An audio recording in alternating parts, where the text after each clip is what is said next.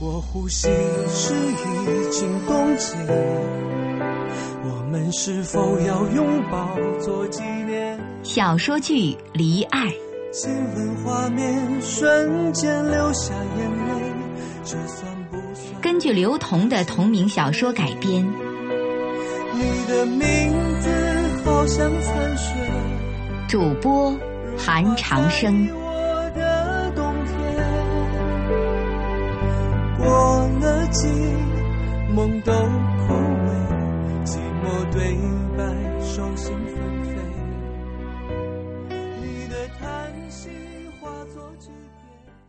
第二十集，悠悠见到这样架势，才发现事情的严重性。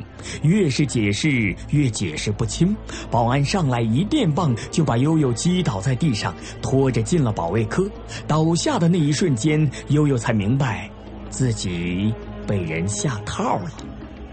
和布丁一样，但是他努力想爬起来，都爬不起来了，全身酸痛。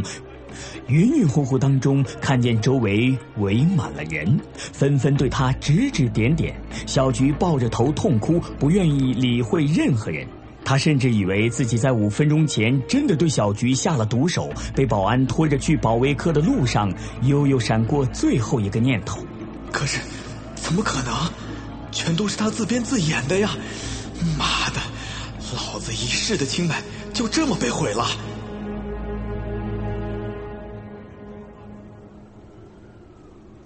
冬天的湘南高中与夏季的感觉完全相反，除了人数依然众多之外，校园内没有了生机，苍苍茫茫的一片，没有人高声的喧哗，都是静静的走着，窃窃私语。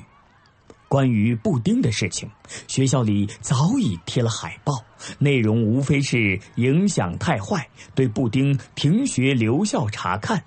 现在湘南高中讨论的话题立刻从布丁身上转移到了悠悠身上。哎哎，你知道吗？特长班的悠悠昨天因为强奸被抓了。啊，那个超级大帅哥吗？是啊，居然强奸！为什么？怎么可能？这是为什么？湘南高中的女生们没有人会相信，他们在问为什么的时候，另一半大脑想的是：他强奸的是谁啊？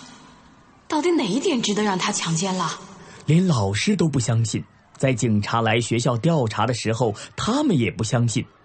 戴眼镜的语文老师发自内心的说：“虽然悠悠一直很调皮，但是他的专业成绩一直在班级前三，而且文艺特长也是数一数二的。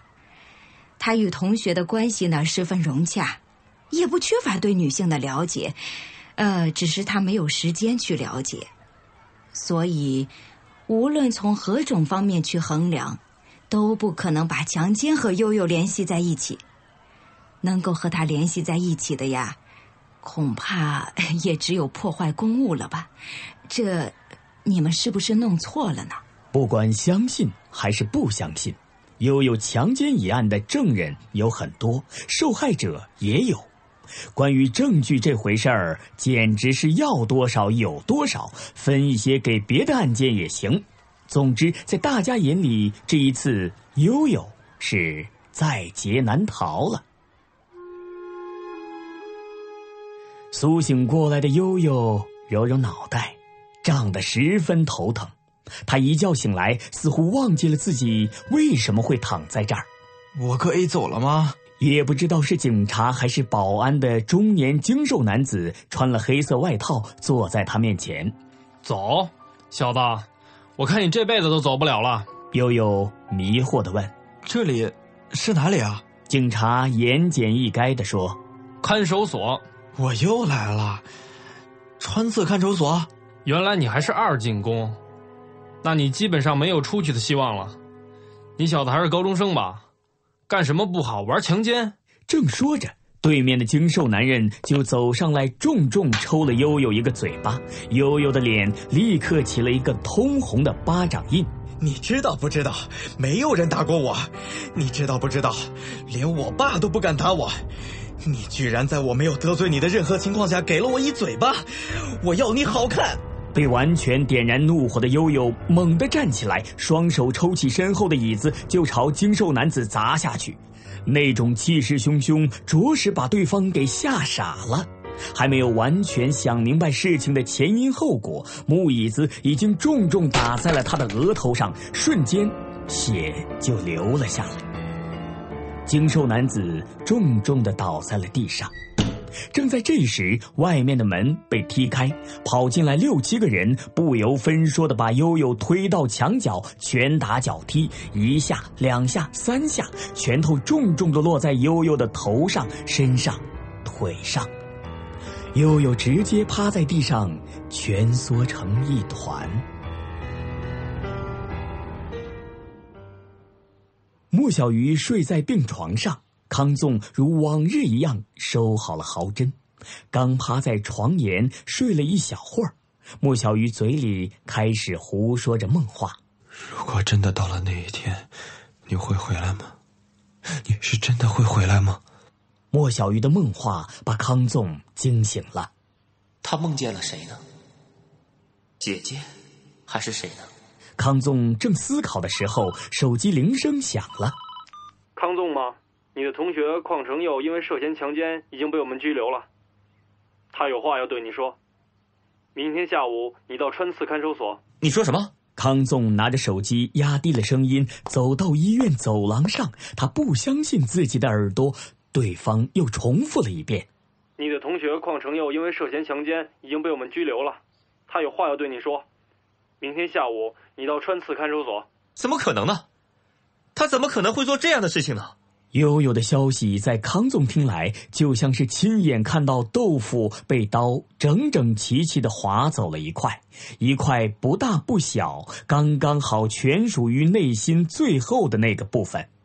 事情变化的如此决绝，从阳台望出去，满目苍茫，便是哀鸿。这应该是一场蓄谋已久的陷阱，所以一切都会如此迅速，处理的那么干净。应该是一场怎样的仇恨，才会让对方选择这样的方式来迫害所有人呢？悠悠的父亲西装革履，四十出头的眼神儿，对一切都不露情绪。悠悠的父亲从车上下来，看见看守所门口站着的黑衣戴眼镜的少年，脸色俊秀，却略显苍白。你是康纵，康纵伸出手和悠悠的父亲握手。我是，你是邝叔叔吗？悠悠在里面，我还没有来得及见到他。事情并非一言两语就可以说清楚，但一定与悠悠没有关系。曹律师打开了公函，悠悠的父亲、保镖和康纵跟在身后，走过熟悉的长廊，推开门，悠悠满脸鼻青脸肿坐在椅子上，衣服也全是脚印。看见康纵和父亲同时进来，突然就咧开嘴笑起来。哼，你们哥俩终于来了。你知道我等你们等的都快死了吗？悠悠说着，眼泪就掉下来，止不住了。悠悠的父亲看到悠悠这副模样，眼眶立刻就红了。他掏出手绢去擦悠悠脸上的痕迹。别哭，别哭，爸爸来了。悠悠抱着自己的脸，躲闪他父亲的手绢啊，好痛！哎，别碰！哎，就这么着吧，过两天就好了，不然我就毁容了。保镖拿着数码相机，对着悠悠的伤口进行存根留证。所有人坐下来，曹律师拿出录音笔和笔记本记录。这究竟是怎么了？半个小时说完前因后果，康总说：“很有可能。”是王琦一做的手脚，悠悠得了势，就忘记了自己一分钟前还是阶下囚，一定就是他，包括小菊，一定要找到他。小菊不仅陷害我强奸，同时布丁的项链也是他调包的，一定不能让他们逍遥法外。但是，悠悠的父亲欲言又止，他挥了挥手。律师和保镖都站起来，走到门的外面。康总也打算走出去，悠悠的父亲把他留下。悠悠的父亲沉静的告诉悠悠：“悠悠，爸爸完全相信你，但是从法律上来说，你还是有罪的。受害人、目击证人都有，爸爸能够做的是采取别的方式把你救出来，免除坐牢的代价，比如保外就医。但是在没有十足的证据前，我们是定不了他们罪的。悠悠完全不顾脸部的疼痛，双手撑在桌面上，上半身前倾。为什么不能定他们的罪？你不是都已经相信了吗？难道你不相信我吗？我和布丁都是被陷害的，哪怕把我救出去了，又怎么样呢？布丁还面临坐牢啊！沉默了一会儿，悠悠的父亲对他说：“开庭当天，你一句话都别说，爸爸是有十足的把握让你出来的。”曹律师在一旁补充：“因为对于有表达障碍的患者来说，一时间过激行为没有酿成危险是可以被原谅的。所以，右少，邝总也是在没有选择的余地下才这样做的。”悠悠无法理解父亲和曹律师的话。对于他来说，他无法相信成年人的事情是多么的复杂。更多的事情要的不是事实，而是态度。为什么要选择这样的方式？你们不是有找到过那个叫小菊的女孩吗？她一会儿说我约她是谈王其一的事情的，一会儿又说并不认识我。而且，并没有一个人看到我和他有近距离的接触。你们也说了相信我，口口声声说相信，却要我在所有人面前装自闭症。难道法官是傻子吗？学院的同学和老师是傻子吗？悠悠的父亲面对丝毫不妥协的儿子，开始有了怒气。我们要的不是事实，而是你做事的态度。你需要做的只是配合曹律师，其他的我们来处理。听懂了吗？在悠悠的世界里，一切都是公平的，靠事实来说话。他不明白他父亲的苦心。我是不会答应的，我不相信法院会判我的刑，我不相信，仅仅对方的一番说辞就可以置我于死地，简直就是不可理喻。不论你是说也好，不说也好，明天你只能这样做，不然你就准备永远留在牢里度过你的下半生吧。曹律师看见悠悠的父亲从提审室走了出去，也站起来，最后劝了悠悠一句：“悠少，你最好仔细考虑一下，邝总一切都是为了你好啊。”悠悠无法理解所面对的一切。很小，他就告诉我，肇事者最终会受到惩罚，没有人可以逃脱得了法律。我是一直这样做的，可是到了今天。你们却告诉我，过去的一切都是错误的。悠悠无法理解，也没法理解。天气阴沉，更显得海的辽阔和抑郁。坐在海边的莫小鱼将自己的书包打开，里面放了一封信。在他从医院来海边的路上。戴了墨镜的黑衣男子骑着摩托从他身边开过，扔下的因为湿气的原因微微有些褪色，但是依然可以明晰的看见简单寥寥的几句话：布丁因为盗窃钻石项链即将入狱，悠悠因为强奸即将入狱。如果能够在一年内赔偿三百万，可以考虑对布丁的撤诉。但如果这件事情被除你之外的更多人知道，那么布丁将永远留在监狱里。而这张纸条什么也不能够证明。莫小鱼将信纸折叠一半，放在手中心，对着中间部位一下又一下，再一下，将它撕成了碎片，朝海里掷去。漫天的碎片被扔到风里，又吹向了他自己，朝身后飘去。莫小鱼在手机里拨通了出版社向编辑的电话。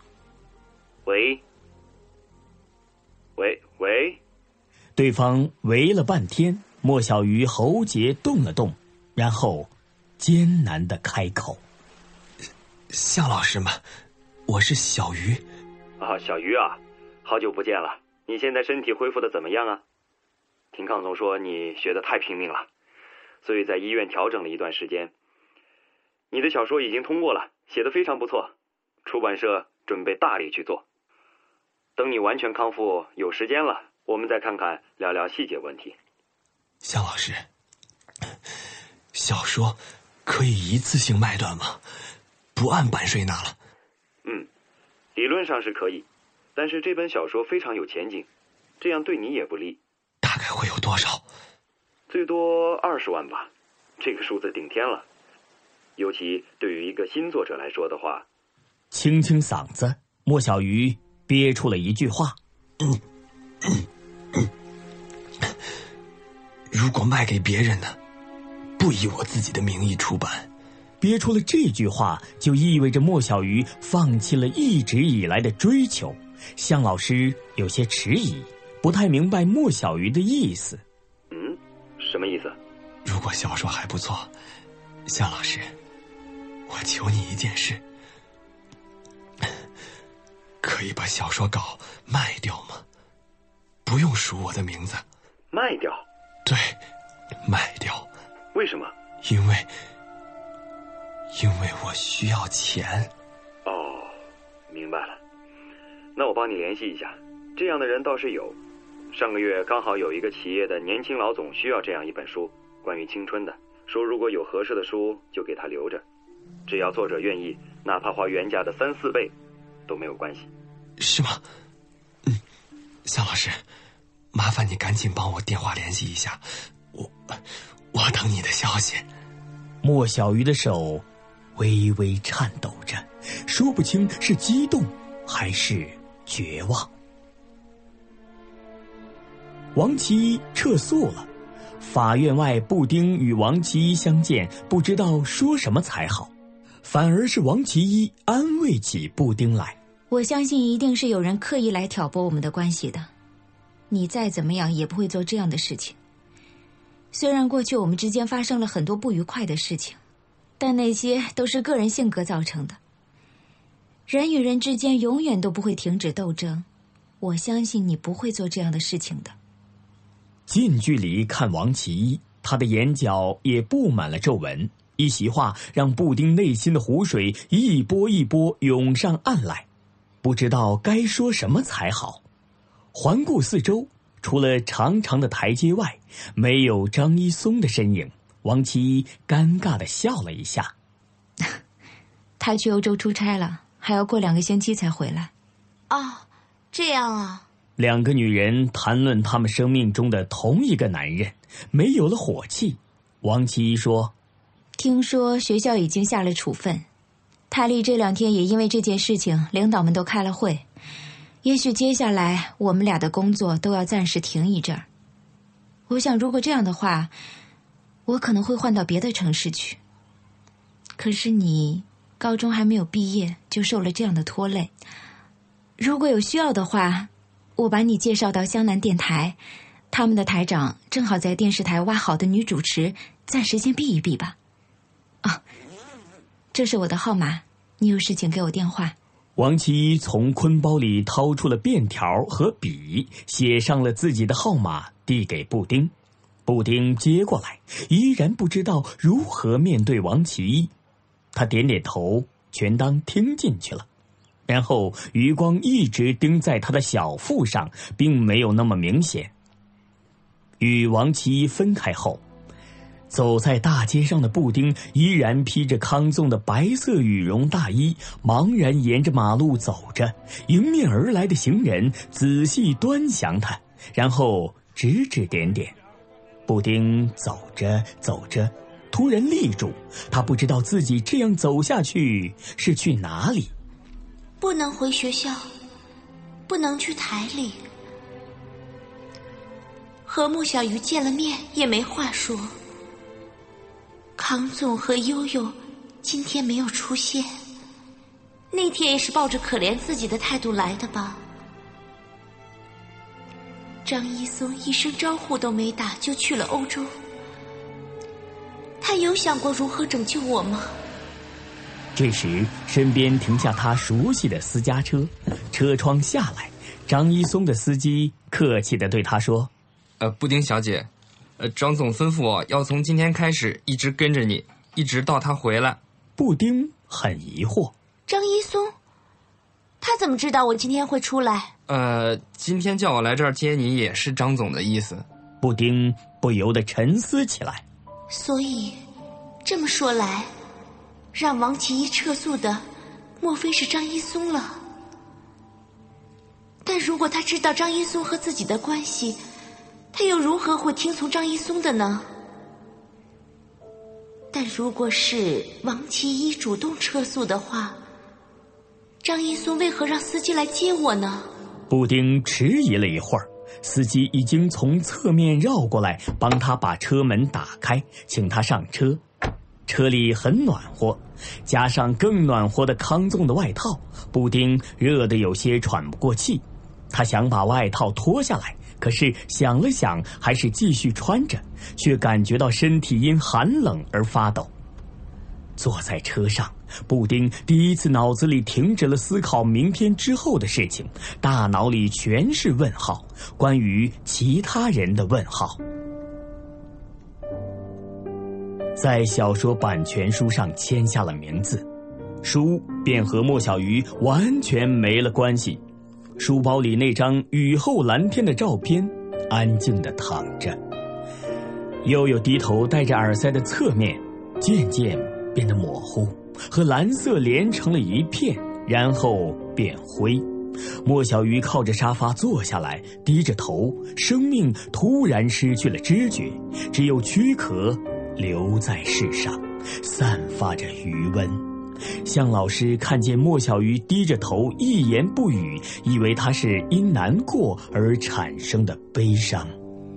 小鱼，你怎么了？可是，虽然我不明白你为什么要把自己的作品出售，但别难过了。很少有作者能够卖出这么高的价钱，你也是好运气。刚好有年轻企业家想自己出本书。并指明了要没有出过书的高中生写的青春小说。你的名字好像残雪。刚才您听到的是小说剧《离爱》，主题歌《爱比雪更冷》，作词刘同，作曲郭雨生。你的叹息化作句。